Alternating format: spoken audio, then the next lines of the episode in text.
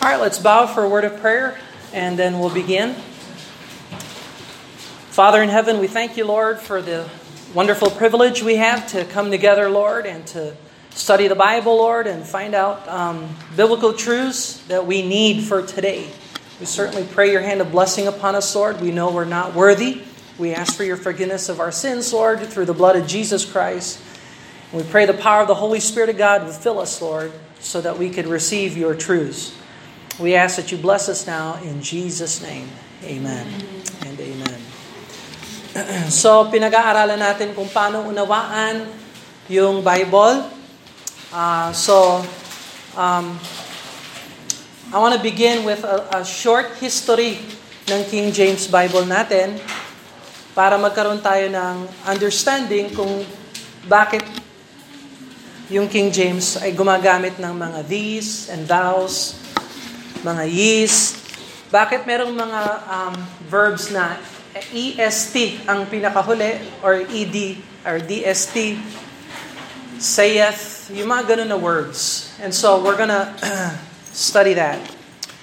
So yung King James Version Bible natin, marami siyang pangalan. Pwede siyang tawagin King James Version, KJV. Pwede siyang tawagin AV, Authorized Version. Kung pumunta tayo sa London, ang karaniwang tawag sa King James ay Authorized Version, AV. Pwede rin siyang tawagin King James Bible. Okay? Um, yung salin ng King James ay nanggaling, uh, at least yung New Testament, ay nanggaling kay William Tyndale sa kapanahonan siya ni William Tyndale. So ito yung King James natin.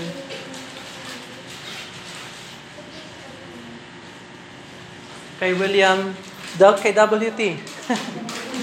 so, uh, 1526.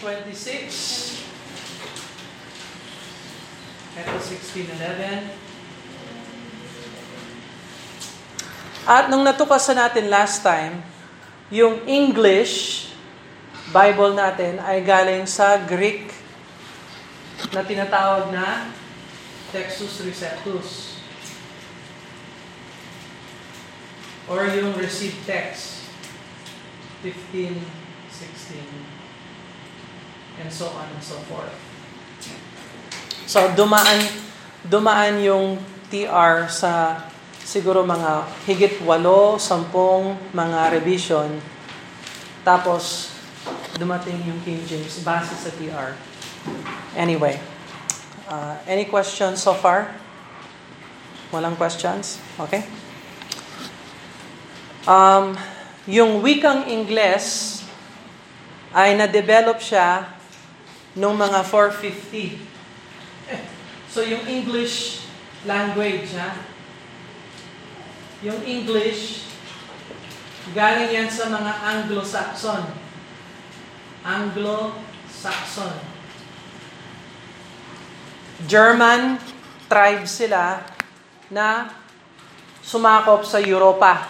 Iniwan ng Roma ang Europa at pumasok yung mga German tribes ng Anglo-Saxon noong 450. So, 450. Uh, So magmula 450 hanggang 1066, ang English nila ay Old English or Anglo-Saxon English. Old English. Hindi na ho natin ginagamit ngayon yung Old English. Walang nakakaunawa sa Old English. Kung makita natin yung letters nila, yung words nila, hindi natin halos ma- ma- maunawaan yan. Um, tapos, nung uh, 1066, nagde-develop ang language, 1500, 1500s, yan yung tinatawag na Middle English. ME, Middle English. So, magmula 1500s, 1500s hanggang 2023, I'm sorry, 1500s, sorry. Mula 1500, siguro I would say, yeah, 2023. Ang tawag ngayon dito sa English natin ay modern English. Sa modern English. Or di kaya, E lang. Ayan, modern English. Good morning, Nay. Pasok po. So, ang King James Bible, dahil na-translate siya noong 1611, anong klaseng English siya? Old English, Middle English, or Modern English? Modern English. So, hindi mahirap unawaan yung King James Bible. At karaniwang marami nagsasabi, napakahirap naman ng English na yan. Okay, alisin nyo sa isip ninyo, napakahirap yung English na yan, baguhin nyo yung isip ninyo at sabihin ninyo sa sarili nyo, ah, hindi, historically, early modern English yung 1611. Pero siya ay modern English. Ang mga words ay nagde-develop kada generation. Papalit-palit siya, nagde-develop siya. So meron talagang mga words noong 1611 na ginagamit nila, na naunawaan nila, na hindi na natin ginagamit ngayon at hindi natin nauunawaan ngayon. Pero yung mga words na yon ay importante. Okay. Yung constitution natin na gusto ng palitan, ng Constitutional Convention, whatever. Yung Constitution natin bilang Pilipinas, naunawaan nyo ba lahat ng mga words ng Constitution natin? Nabasa ba ninyo yung Constitution ninyo? Okay. Hindi natin naunawaan lahat ng mga words ng dokumento na yon. Yung dokumento na yon, 1985. Pero kahit na hindi natin naunawaan yung mga words na yon, hindi ibig sabihin palitan ka agad No. May proseso ng pag-amenda ng Constitution. At ito ay protection ng mga tao na hindi madali papalit-palit yung mga words ng Constitution, lalo na ang mga words ng Bible natin. Furthermore, kung palitan natin yung mga words ng Bible natin, hindi na siya magiging katulad ng 1611 or ng King James Version. Bakit? Kasi may quality yung mga words na yan. Okay? So, ang Constitution ng Pilipinas ay may quality. Kung palitan natin yung mga words na yon, mawawala ang pagiging constitution niya o yung quality ng pagiging constitution niya. Okay? So, Yes, may mga words sa 1611 na hindi na natin ginagamit at hindi na natin naunawaan, pero hindi yan motivation para palitan yung mga words na yon. Ano ang lunas? What is the solution? Dapat pag-aralan natin yung mga words na yon para umangat yung kaalaman natin at maunawaan natin yung mga words na yon. Hindi palitan yung dokumento. Palitan mo yung isip mo, unawaan mo yung words para ma-realize mo kung ano yung mga ibig sabihin nun. Does that make sense? Okay? Alright. So, noong 1604, King James I, nag-convene siya ng mga translators para um, bigyan ng Bible yung Episcopal Church o yung Anglican Church. Kasi yun ang church ni King James. So, may mga Bibles before King James. May mga Bibles naman before King James. Katulad ng chart na binigay ko sa inyo last week, nakita ninyo, merong Geneva Bible, 1560. 1560. Geneva Bible. Merong uh, Bishop's Bible. Lahat ng mga Bible, English Bibles na yan, humuhugot sila sa TR, kaya lang, sinasali din nila yung Latin. Latin Vulgate na naimbento noong 400. Okay? So, anyway, pinapakita ko lang sa inyo na mahaba ang history ng Bible natin. Hindi lang basta-basta yan. So, si King James nag-gather siya ng mga translators at nagsimula sila na mag-translate 1608. 16 o 8 at sila ay 47 sa bilang. 47 translators ng King James Bible. Now, sometimes umaangat siya sa 56 or 50 ng mga translators pero merong mga namatay sa kalagitnaan yan. Kaya sa final bilang na alam natin, 47. At lahat sila ay Anglican. Church of England, yung church nila. Hindi Baptist. May problema ba tayo doon? No. Ang salita ng Diyos ay galing kanino? Galing kanino yung salita ng Diyos? Then, kay God, the Holy Spirit. So kung si Satanas, binibigkas niya yung mga words ng Panginoon, kaninong words yon? Kay? Kay God. Kahit na ang bumibigkas nun ay si Satanas. Is that clear? Okay, so, ginamit ng Diyos yung 47 Anglican translators. May problema tayo doon? Wala. Kasi yung mga words na sinali nila ay hindi Anglican exclusive. Ito ay words na nanggaling sa TR, na nanggaling sa Diyos. Instrumento lang sila. Si Erasmus, na nag-compile ng TR, ginamit niya yung print niya, galing niya kay Erasmus. Alam mo ba, Catholic siya? Catholic scholar si Erasmus. May problema ba tayo doon? Wala. Kasi yung mga words na kinompile niya ay hindi sa kanya. Galing yon kay God. Do you understand that? Kung ano ang instrumento, hindi yon ang material. That is not important. Ang importante, yung words ng Panginoon ay dinadala sa English. Do you understand that? Any questions so far? Yes.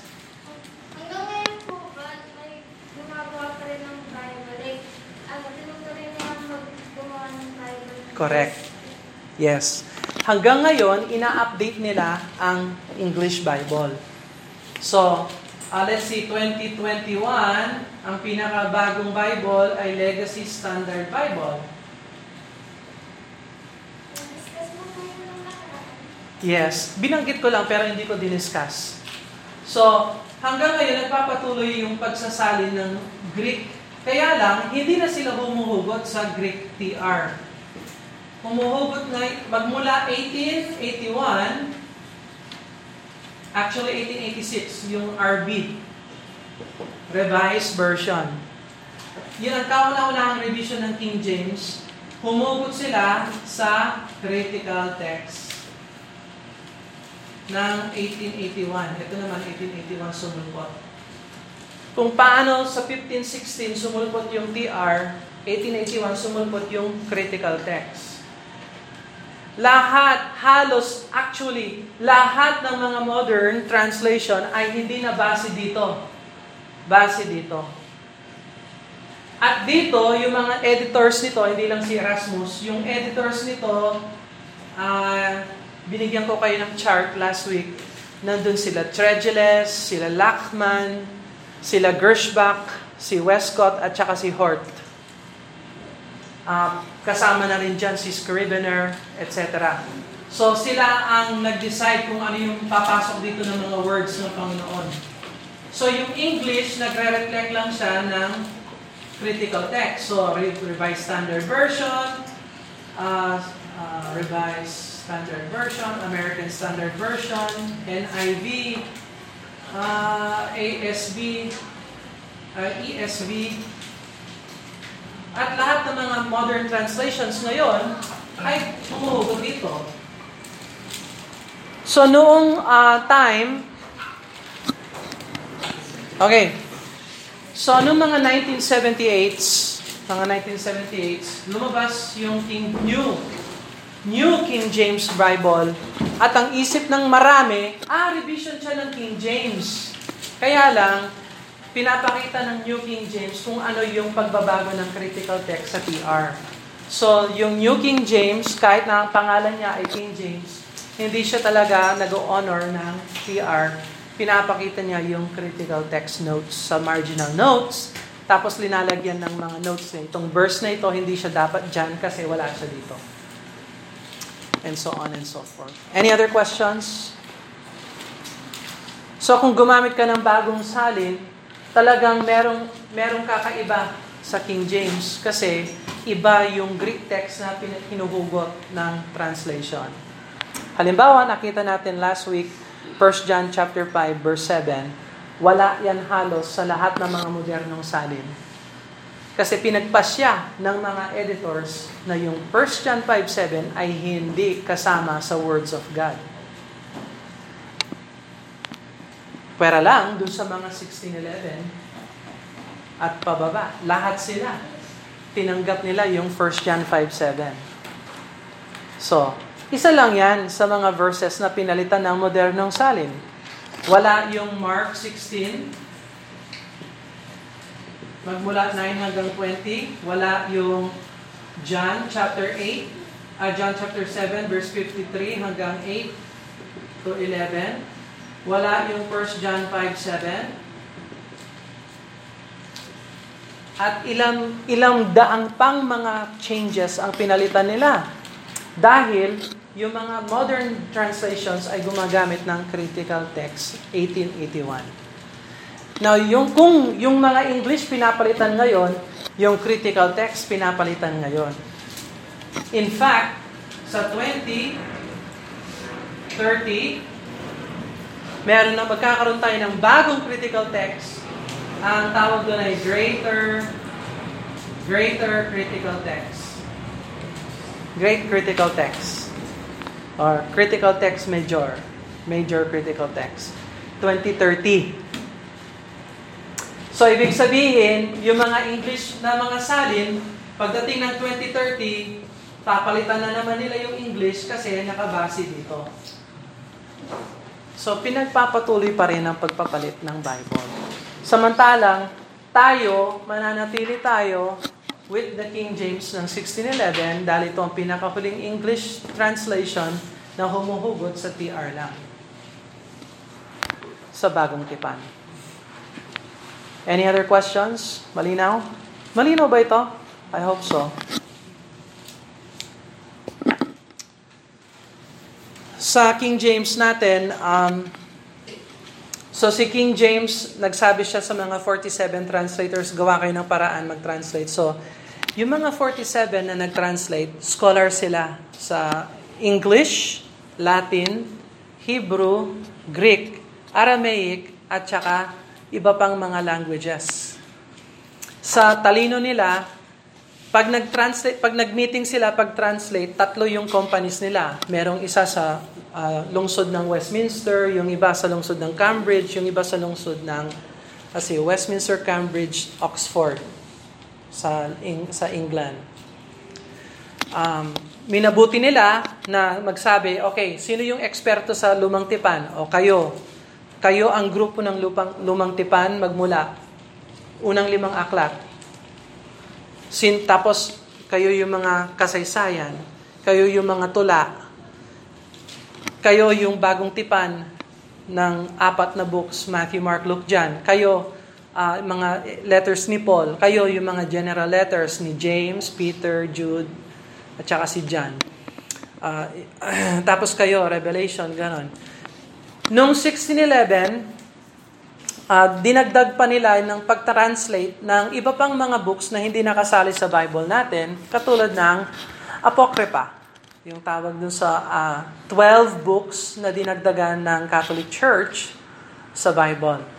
Uh, nung, sina, nung translate ng King James yon, hindi nila linagay sa mga, hindi nila hinalo sa Old at saka New Testament, linagay nila sa gitna para alam ng mga tao na yung book sa gitna ay hindi tanggap ng mga churches at ng bansang Israel. Anong mahalaga sa mga churches at bansang Israel? Kanino binili ng Diyos yung kanyang mga salita? Sa mga churches at sa bansang Israel. So kung hindi kinilala ng Israel at mga churches yung aklat ng Apokripa, eh, hindi natin ginagamit ngayon. Yung Catholic Church, ginagamit nila yon. So sa Catholic Bible, merong 12 extra books. At doon doon yung mga books na yon ang nagtuturo na pag pag um, pagpananalangin sa mga santo, pananalangin para sa mga kaluluwa na nasa purgatorio, yon makikita mo yon sa Apokripa. Pero, iulitin ko, ang Apokripa ay hindi kinilala ng bansang Israel at ng mga simbahan o iglesia ng Panginoon. So, that's a historical fact. All right. Uh, any other question? So, dumating ang punto na publish yung 1611. Nung na-publish yung 1611, dahil yung printing, hindi katulad ng printing natin ngayon, ang laki ng makina ng printer nila. At malaki yung pahina. And so on. Nakalimutan ko yung King James page ko. I will have to bring it next week. Nung print, pag-print nila, papalitan lahat ng letters. Tapos print. Tapos papalitan yung letters. Print Sometimes, nagkamali yung printer, merong King James 1611 nagsasabing, He went to town. Yung iba nagsasabi, She went to town. Tapos nagka-jumble-jumble. Pero, paano natin alam kung he or she ang tama? Pupunta ka sa original language. Okay? So, sa ngayon, yung King James, medyo na-correct na siya. Halos lahat na ng King James nagsasabing he went to town, hindi she. Recognize natin na yung nung nag-print yung 1611, ay naku, she. Dapat he yan. So, ilan siguro yung mga she Bibles na na-print? Siguro, hindi ko alam, alam kung ilan. Pero kung meron kang she Bible na original, thousands of dollars yon ngayon. So pag nakahanap kayo ng She Bible, ha, pakisabi lang sa akin. Mag-tights kayo. Biro lang. Ah, it's just a joke. Okay, so, um, ready na tayo sa modern English? Alright.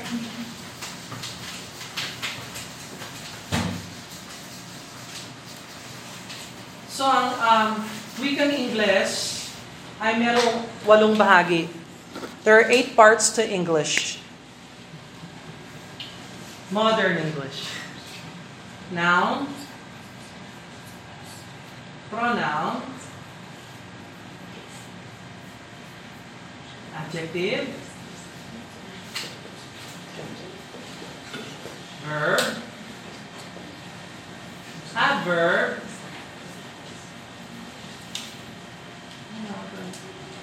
verb, ano pa? Ang kulang ko dito. Preposition. Conjunction.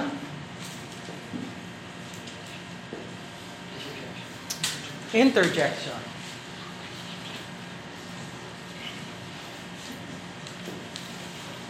Okay.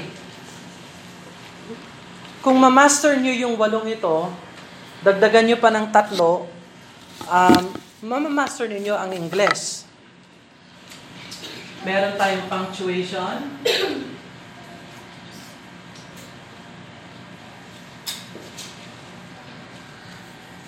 Prefix at saka suffix. Prefix tsaka suffix. Okay? Kung ma-master nyo ito, itong walo plus yung tatlo, Ito yung eight parts of English. Tapos itong, itong tatlo, punctuation, prefix, suffix. Pag na-master nyo yan, master nyo yung English. Huwag kayong manervyos kasi hindi naman siya sobrang hirap. Kailangan lang natin ng linaw. So, unahin natin yung noun. Noun. Sa Tagalog, ang noun, pangalan. Pwede siyang pangalan ng tao, bagay, pangyayari. Basta pangalan. That is a noun. Okay? So, let's test. Yan natin ang test ko. Jim hit the car. Medyo pangit yung sentence ko. Pag sinabing sentence, ibig sabihin pangungusap. So medyo pangit yung sentence ko. Jim hit the car. Ano yung nouns? Ano yung mga pangalan na nakikita mo dito? Jim. So pwede siyang noun. Ano pa? Car. Pwede yung noun. Okay? So, ganyan lang ka-simple ang noun. Bawat noun na makikita mo ay merong sinasabi sa iyo na tatlong impormasyon. There are three things na yung noun pinapakita sa iyo. Kung ano, kung ano yung uh, case, gender, at saka number. Lahat ng mga nouns, lahat yan, meron siyang case, meron siyang number, meron siyang gender. Yung car, meron niyang case, may number, may gender. Okay? So, itong tatlo, unawaan natin ng konti. Ang case ay kung ano ang relasyon ng noun sa verb. Oh, verb. Naalala niyo yung verb? Oh, yung verb. Ano ang ibig sabihin? Okay, yung noun, pangalan. Ano yung verb? Ha? Gawa, action. Action words or kalagayan, state of being. Yun ang dalawang forma ng verb. So,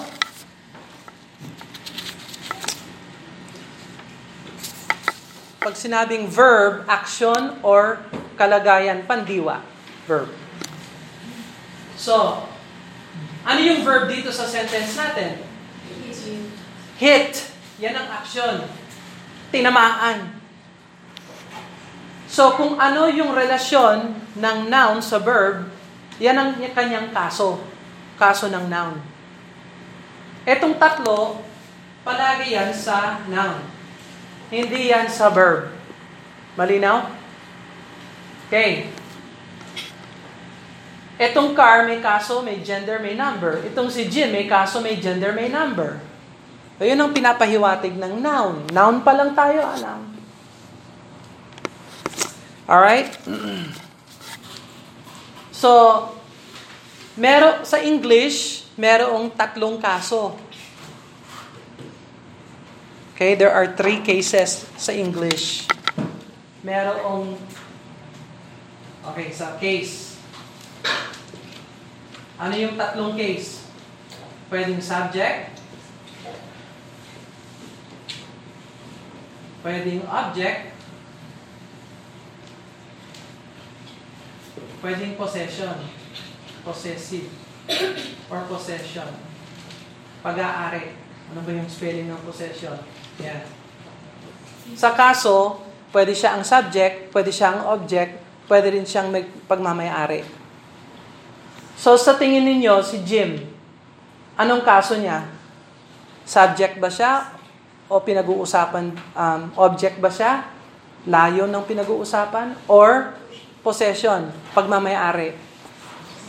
Jim hit the car.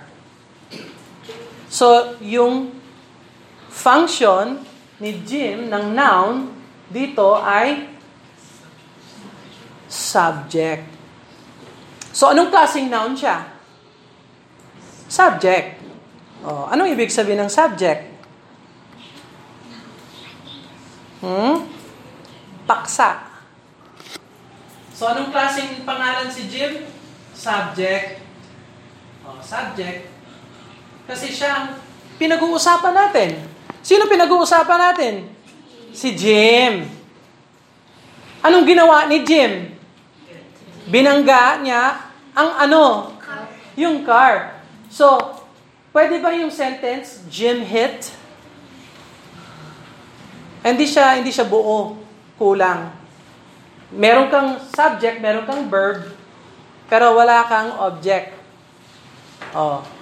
So, yung object ngayon ay yung lion. Lion. Hindi lion na, lion na, leon ha. Object is lion. Lion. Subject is paksa. So yung lion na pinag-uusapan natin, ano yung tinamaan ni Jim? Car. So ngayon, alam na natin yung kaso ng mga nouns natin. Si Jim yung subject, yung car yung object. Is that clear? Every noun has three things to look for. A gender, a case, a gender, a number. In this situation, Jim hit the car. Jim is our subject. Car is our object. The recipient of the action. So tingnan mo, kung ano ang relasyon ng noun sa verb, yan ang nagsasabi kung anong kaso niya. Malinaw ba yan? Okay? So, alam na ninyo yung kaso ng noun. Ngayon, tingnan natin yung gender. Ilan ang gender? Anong ibig sabihin ng gender? By the way, ano ba yung gender sa Tagalog? Kasarian. Ilan ang kasarian? Dalawa lang? Paano yung LGBTQ? IAPP, YY, ZZ, XX, Q, 3, 4, 5, 7. Sabi ng kasalukuyan natin na mundo, higit 70 ang kasarian ng tao. Anong turo ng Bible? Dalawa lang. Base sa Genesis, sabi ng Bible, created He them, male and female. So, ilan ang gender? Tatlo. Male, female, at saka neuter. Halimbawa, yung aklat, ano ito, lalaki o babae? Neuter. Di malinaw? Pag bagay, walang buhay, neuter yon. It. Neuter. Is that clear? Okay, so, sa grammar, sa panitikan, tatlo ang grammar. Merong male, may female, may neuter. Hulaan nyo kung ano yung gender ni Jim. O, ano siya? Male, female, o neuter? Male. Male.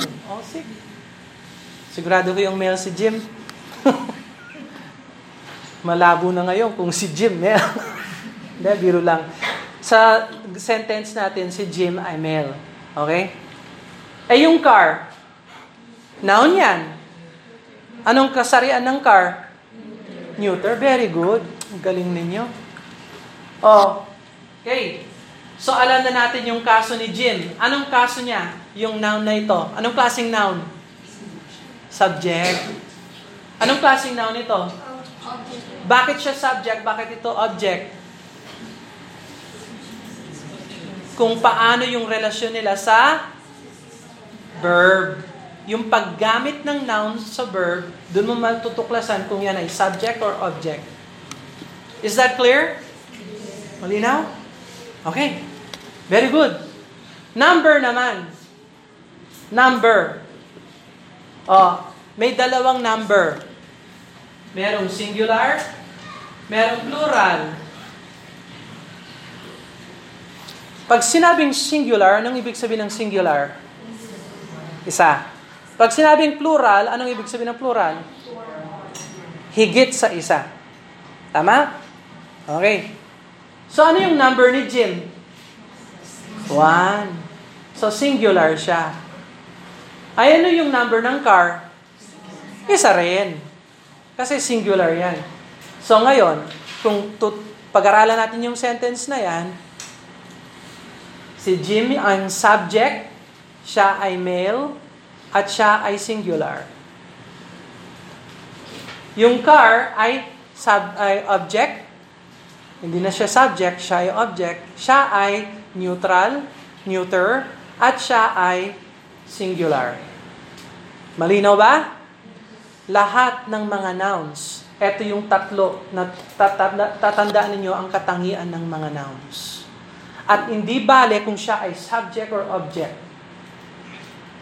Ang importante, ano ang relasyon ng noun sa verb. Okay, nahirapan na kayo? Hindi pa. Okay lang? Okay. All right.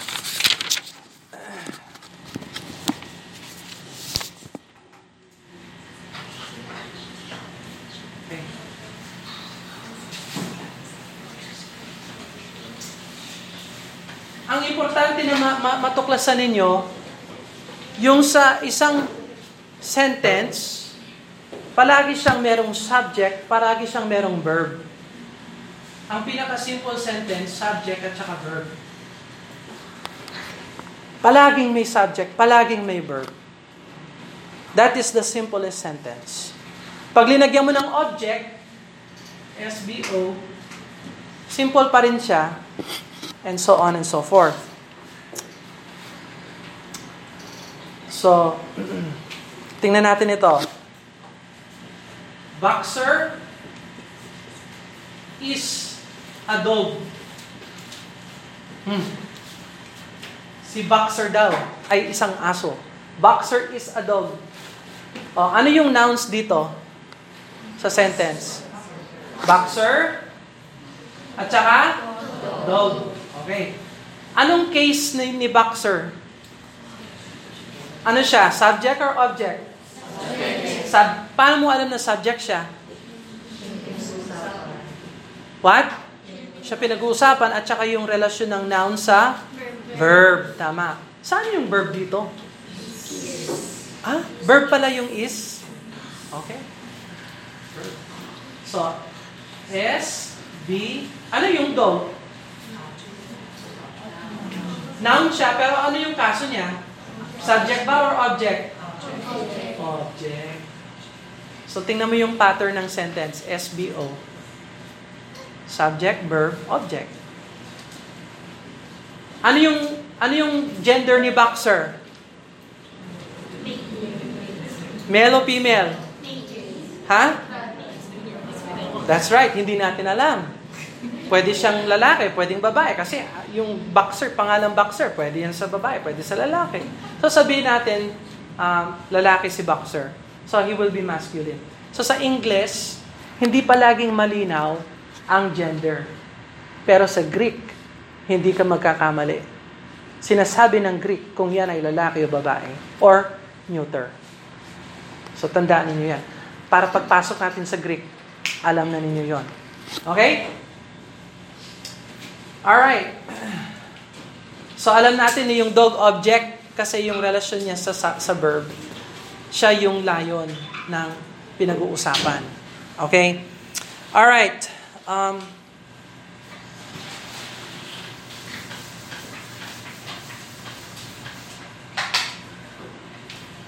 God created the heaven and the earth.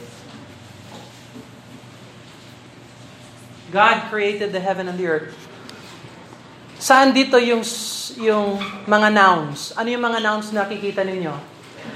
God, noun siya. Heaven, noun yan. Earth, noun yan. Okay. Saan yung verb? Created verb. Okay. So, sinong ready na magbigay sa akin ng kaso, num- number, tsaka gender ng, ng noun na ito? Sino? Taas ang kamay. Huwag kayong mahiya. Alam na ninyo. Come on. Sino? Marcia. O sige. Ano ang ano ang kaso ng noun na ito? Subject. Bakit siya subject? Why is she subject? Pinag-uusapan. At saka yung relationship niya sa verb. Okay? Sa verb. Relationship niya sa verb. So, sabi ni Marcia, subject siya. Okay, Marcia, what is his gender? Uh, male. Male. At saka, ano yung number niya? What's his number? Singular. Tama. So, singular, subject, male, singular. Okay? Uh, heaven. Ano naman yung heaven? Noun yan. So, may tatlong tatlong pinag, pina, tatlong information ang nandyan. Ano yung ano yung kaso niya? Ano? O magtaas ng kamay. Come on.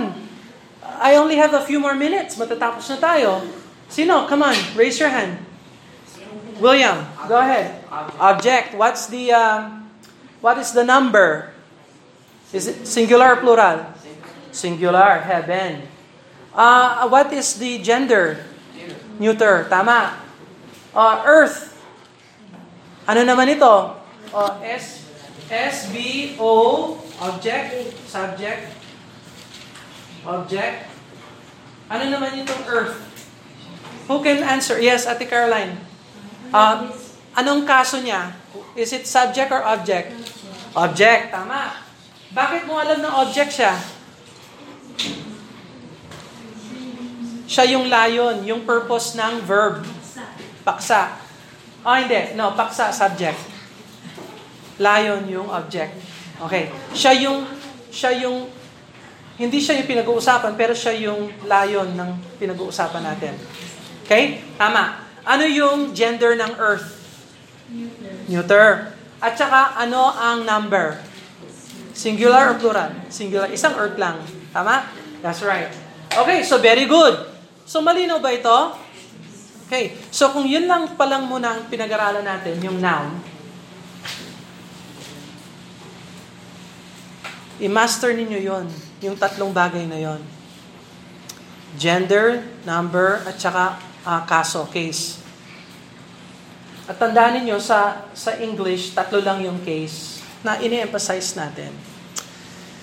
Sa formal na English, ang tawag dito nominative. Ito, ang tawag dito accusative. At saka ito, ang tawag dito genitive. Medyo Latin na yan. Pero ito lang ibig sabihin sa English. Subject, object, possession, possession, possessive. Wala tayong example ng possessive, pero gawa tayo ng example ng possessive.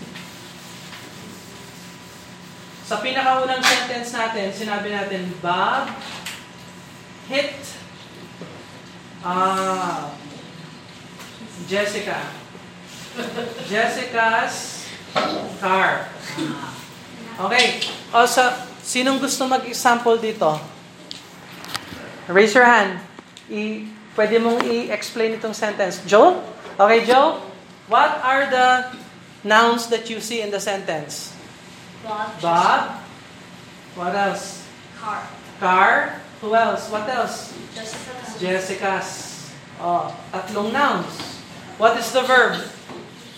Hit. Hit. What is the case for Bob? Is it subject or object or possession? Subject. Subject. Why is he a subject? Because he hit Jessica's car. We're talking about Bob. Pinag-uusapan natin si Bob. At saka, yung relasyon ni Bob sa hit. Sa verb na hit. Okay? Uh, what is the object? Jessica's car. Jessica's car. So the car is the object. Object. Oh, hindi pa natin pinag-usapan yung possession, possession, possessive. Pero si Jessica, Jessica's car, kaninong car? Jessica. Jessica, anong klaseng car ang gusto mo? Hot Wheel. Jessica. So yan ang possessive. So noun siya, pero ang gamit ng ang paggamit sa kanya possessive. Possessive siya ng car. Kaninong car? Kay Jessica. So hindi lang the car, Jessica's car. Talagang mas eksakto tayo. Okay? Now, uh, sinong gusto mag-explain ng katangian ng tatlong nouns na ito? Yung gender, na, yung gender number, tsaka kaso. Eh, bukod kay Joe. Anyone else? Come on. Ay, wala na akong time. Maubos na yung time ko. Anybody? Okay? At Tess, uh, ano ang gender ni Bob? Male. Anong number? Singular. At saka ano yung case? Subject. Okay. Jessica, number?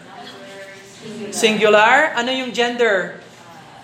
Female. Tama. Tapos, ano yung case? Tatlo lang yung case. Subject, object, possession. Or possessive. Possessive. Tama. Possessive. Kasi, siyang nagmamayari. Okay? Ano naman yung car? Anong kaso ng car? Objective. At saka, ano yung number? At saka, ano yung gender? Neuter. Very good. Alright. So, alam na ninyo yung mga yon. And by the way, meron kayong study notes na ibibigay ko sa inyo na mag explain ng pinag-usapan natin this morning. At next Sunday, pagpapatuloy natin yung pag-aaral ng pronoun, adjective, verb, adverb, preposition, conjunction, interjection. Hindi yung magtatagal sa English? Pero gusto ko lang kayong, ops, gusto ko lang kayong ma-expose sa ganito para pagdating natin sa Hebrew tsaka sa Greek, alam na natin yung pinag-uusapan natin. Okay? Any questions? So, yung ibibigay kong study notes sa inyo, huwag kayong ma-overwhelm. Pag-aralan ninyo ng unti-unti, paulit-ulit at paunti-unti, at makukuha ninyo rin. You will get yung pinag-uusapan natin. Alright? So, question ko lang sa inyo. Sino sa inyo ang hindi na unawaan ang lesson? Okay lang kung may magtaas kayo ng kamay. Gusto ko lang makita ang survey. Sino ang medyo hindi na unawaan ang lesson? Pakitaas ang kamay. Okay, mahiya. It's okay. Kung hindi mo na unawaan, it's okay. I need to know. Kasi hindi ako maka-move on. Kailangan dalhin ko kayo. Kayo ang kayo ang wala, wala, akong, wala akong final exam, pero kayo ang sasagot sa ano, sa mga questions ko. Okay. Two pages each. Everybody gets two pages, yeah? Page one and page two. You, you have page one.